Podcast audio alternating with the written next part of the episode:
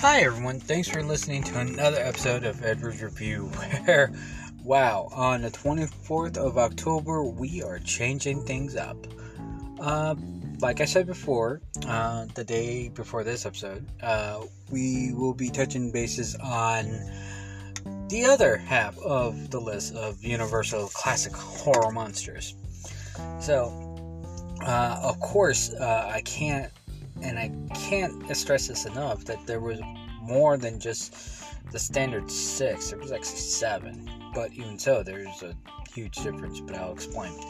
So, of course, uh, you can't just escape without saying Invisible Man, who played by Claude Rains. And this is uh, this is where the story is a little weird because we're actually introduced into the film where a man's completely covered up. Uh, it's a snowstorm, by the way but we're completely introduced to a guy who just comes in out of the snow, all bandaged up and everything. And, you know, a lot of locals are like looking at him weird, you know? So, of course, um, he's doing a weird experiment in his room, and the innkeeper's trying to figure out, like, what's going on. Is there a condition that I must worry? Is, are you, like, sick or something? And then, sure enough, uh, due to practical effects back then, which is very hard. You know, you had to shoot like different plates of things left and right with film of none less.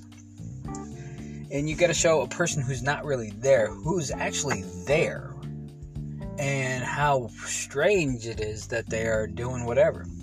Right? Alright, so, of course, he takes off his bandage and it reveals nothing it literally you can see through the person. And then he considers the strip and become very, very naked, invisible man right there.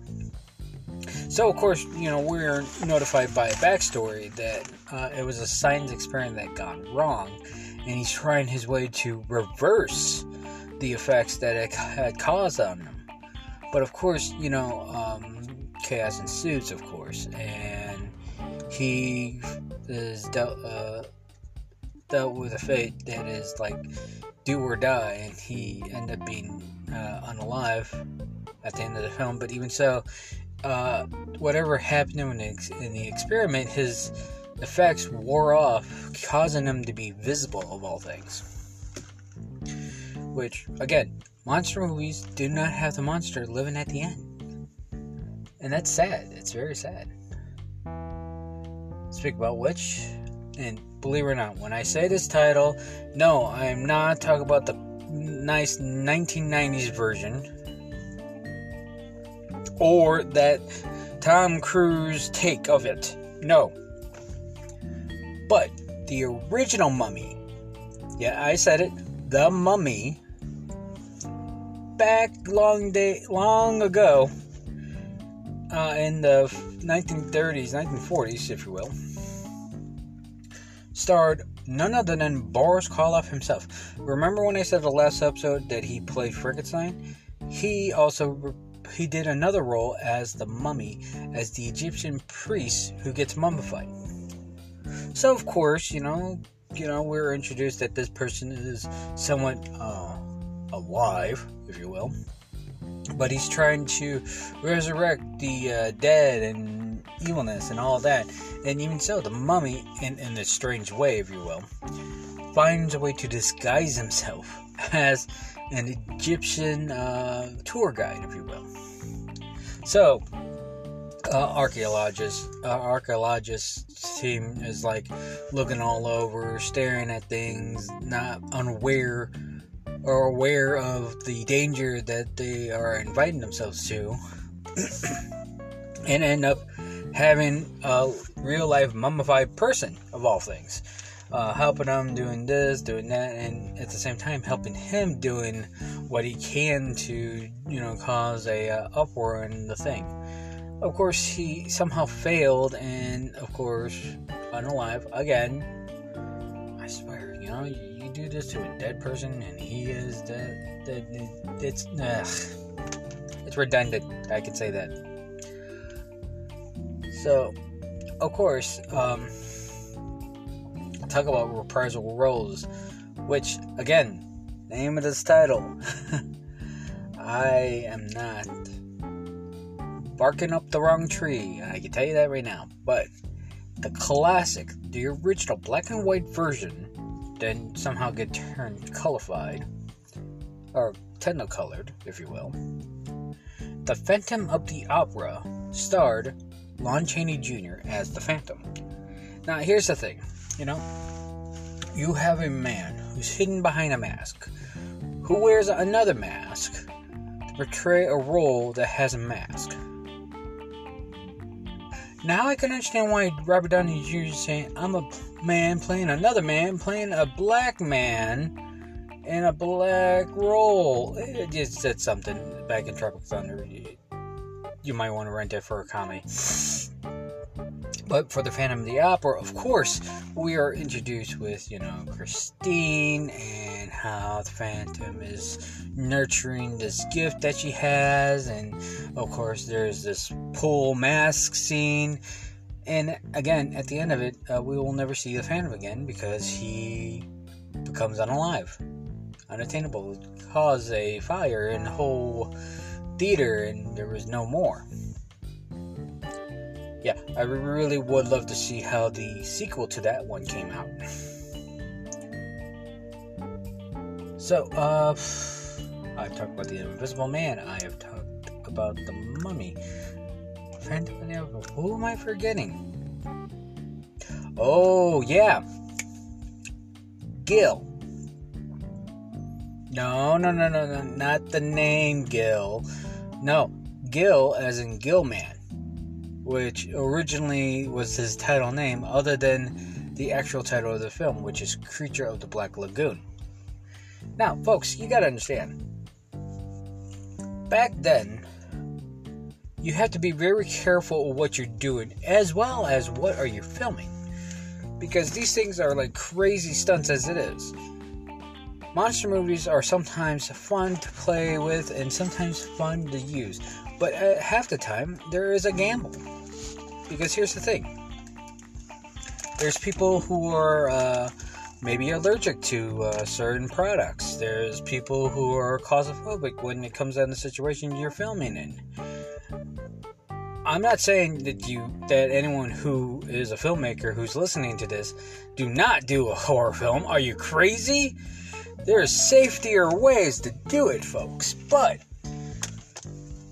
back then, back in our little uh, young artisty uh, realms, all the, you know, uh, let's try this for once. Have we done it before? No, but we're gonna try.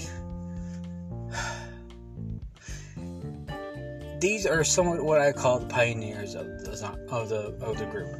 Where if you try something first and you don't know if it succeeds or not, and somehow it pays off and it succeeds, then it's good. It's a gold mine. There's a copy formula that we could try to replicate, but even so, trying to tweak it a little more because there will be a lot of things to add on.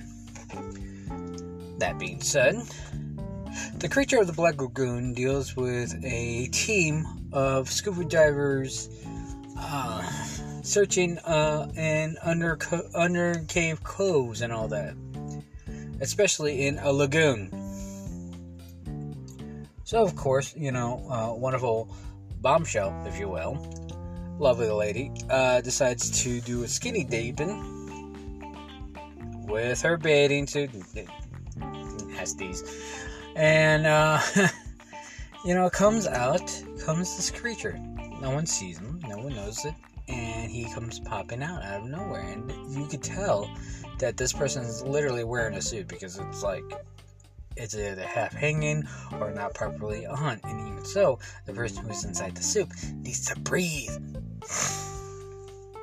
So, of course, uh, chaos ensues, and there's always a mass hysteria with monster films.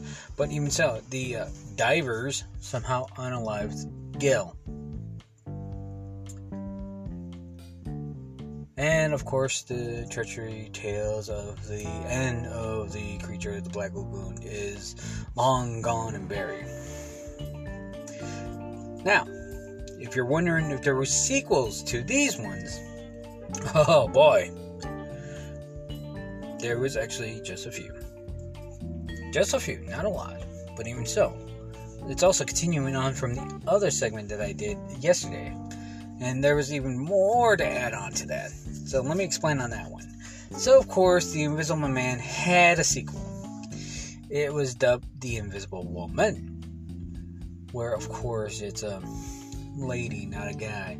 And even so, there was a lot of commotion for that one because there's always a weird thing like, oh, it's a leading lady that's in the lead. Well, of course, it's a leading lady. But, you know, there was like some speculation that this movie may or may not go both well for gentleman audience. Are you kidding? Women taking roles, that's a good idea. Whoever thought about it was stupid. A lady can't lead a movie. Anyone can lead a movie. That's both men and women. And also, that leads to all sorts of things. So it's not just men women, it's also, and I'm going to use these pronouns by the way, it's also them, they. Alright? It could be um, a creature, if you will. It could be a woodpecker. Could be a fire hydrant. Anything could be a leading person in that thing. And these people in Hollywood back then thinking that a woman couldn't do it. Keep in mind, this is back then, and it was a male driven industry. Which is totally suck. I mean, come on, honestly. Equality, people. Equality. Anyways, uh, yeah, of course, The Invisible Man had Invisible Woman as its sequel, but after that, that was it. There was no continuation. There was no like thought idea, unless it was something totally different and deals with same genre of everything. So you know, keep in mind, yes, there was like several more invisible movies, but even so, it wasn't too bad. It was like a thought concept of having a person who actually literally became an invisible person. Uh, The Mummy. Where to draw the line on that one? I mean, yeah, we don't hear anything for that one until, yeah, until the 90s where we have the wonderful Brendan Fraser of all people, led not only. Hold on, let me count this up. He led three movies with the same title, The Mummy. And. Huh. You know, I don't think I remember that there was a third one, but still. Um, I've had Brendan Fraser in it, it was pretty good. And yeah, somehow I'm gonna count the Rock Scorpion King King in there, but I'm not counting the sequels to that one though, because that was a totally different genre story, and it's on its own. And you can look it up too, because you know dang well that the only one I would agree on is the first one. I don't care how the CG looks. And then again, we don't hear that until recently within the 2010s, late 2010s, by the way, like 2016 or so, with the first and only movie that would propel the dark verse, which entails that in the movie we had like a small speck of saying seeing Johnny Depp's uh, Dracula story would have been unfolded, but was never told. Uh, Frankenstein's monster could have been in there, but there was no rumor of him being successed or, or existed in a way. Invisible Man is enough said because, well, no offense, but that's technology that is not scientific. There's a huge boundary on that one. And Dr. Jekyll and Mr. Hyde in the mummy? Talk about your weird twist. Anyways, um, that in itself, the production did kind of drop out of a loop, but it doesn't mean that it's out of the public eye You know, there is a possibility that they could pick this all up later. But currently, right now, it's been too many years, so it might have been a failed attempt. Hopefully, someone will change that someday. Uh, Phantom of the Opera. Of course, there was a somewhat Tetra sequel, if you will, but it's only through the play. And to see it readapted to be in film again, uh, well, we did that again with uh, the latest one with Gerard Butler being the Phantom. That one had chops. That one was pretty good. Not the potential similar sequels to the Phantom, which, FYI, uh, Paradise of the uh, Phantom of the Paradise. That's a disco flavor film for me. That's a little too too high energy, if I will have to say. The Creature of the Black Lagoon. Somewhat, yes. But it was actually also another movie called Creature of the Blue Lagoon, which is like almost like a retelling of the same story, but in a different aspect of not no longer a uh, pond or a water pond, but the ocean itself. And then, of course, we do end up having a lot of sea like type monster movies right there, so you know. Yes, yes, even Dracula, Werewolf, and Frankenstein had their own sequels and some references you keep in mind. But you gotta understand, those are like the major guys. Dracula kind of started off the whole vampire thing, you know? If there's any vampire movie out there that has been almost a continuation of Dracula, yeah, it's enough said. There's a lot of vampire movies because of Dracula, which is a good thing. Except for Twilight, I'm not too sure about that though. I can't put that as a horror because that deals with dramatic. And that deals with a lot of people who are, let's say, touchy freely, you know? Uh, that also goes with Wolfman. You know, there is good retro sequels that have been out there. Uh, even the remake with uh, Benicio del Toro. He did a phenomenal job on that one. But even so, that is a classic a classic uh, reminiscence of the first one, which means we had a continuing story of why this happened, or not what we expected, because it's a totally different play on the script that was changed up for a bit. And of course, you know, Anthony Hopkins and Emily Blunt, enough said on that movie. Seriously, that's a good one. Okay, Bram Stoker's Dracula in the 90s, on the other hand, kind of classic, but you also have to understand it is almost like a literal retake of the film, basically based off the book. Frankenstein's Monster, or Frankenstein. Where to begin on that one? Yes, of course, we're getting like the sequel, which is Bride of Frankenstein. But there were so many others, like Son of Frankenstein and uh, Frankenstein being a vampire. Don't get me wrong, uh, there was a lot of films that even look at all these classics that spun off and gives life to other different things here and there.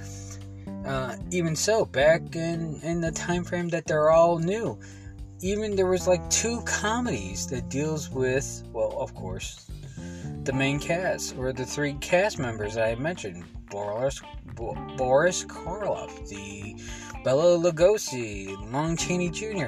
You know why? Because there was actually two movies based off of the characters in an Alba, Alba and Costello meets. You know, they met the Wolfman, they met Frankenstein. But those was the only two movies that has been told, and even so, there were some movies that like splice into one another because of that film.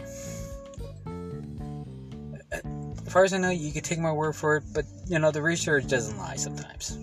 You know.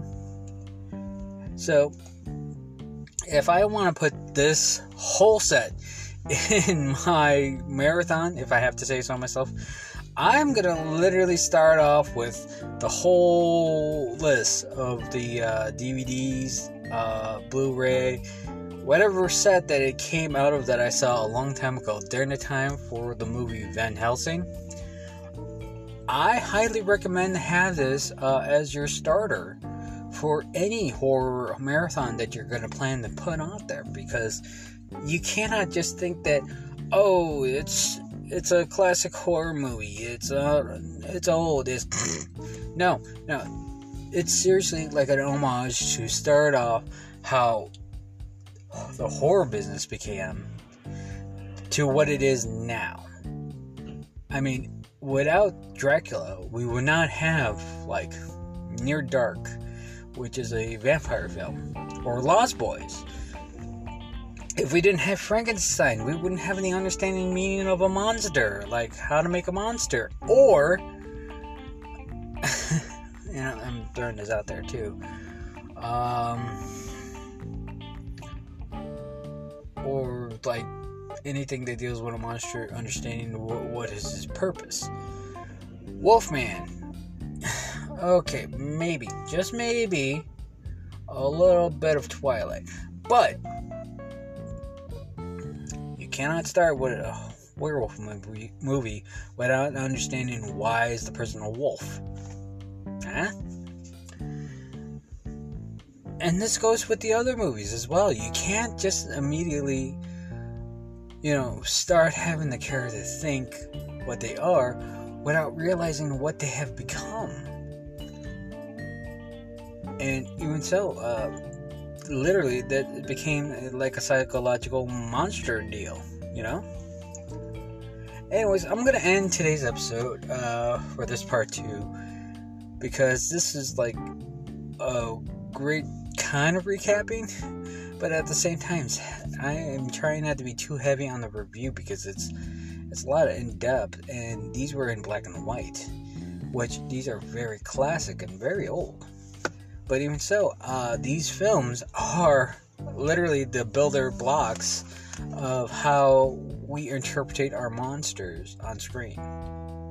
So, that being said, I do thank you for listening to this episode, and I appreciate that you guys keep listening. I'm still going to keep this uh, episode running until such time and then um, nearly every single episode that I've done or have I ever put out there might be taken down because uh, there might be a chance of putting out more episodes in the future uh, that I don't know what I'm going to do. But even so, uh, I do thank you guys for you to listening now. Uh, I really wish there was a chance to put them all on a disc or something, but I don't know.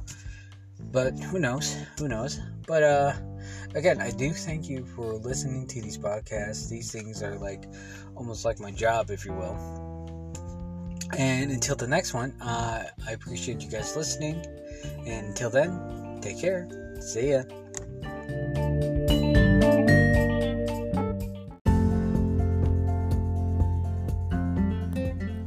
Hey guys, I want to thank you for uh, listening uh, to my podcast. I'm also know, known to be over at not only Spotify, but as well as, oh wow, I'm also on Spotify, Breaker, uh, Google Podcasts, Pocket Casts, and Public uh, Radio Public. So yeah, if you guys uh, want to keep on listening, uh, besides me covering certain stories, uh, just shoot me a message on my review page uh, over at anchor.fm slash uh, forward slash Edward dash Castro five. That is uh, C A S T R O, and as a joke, no relation.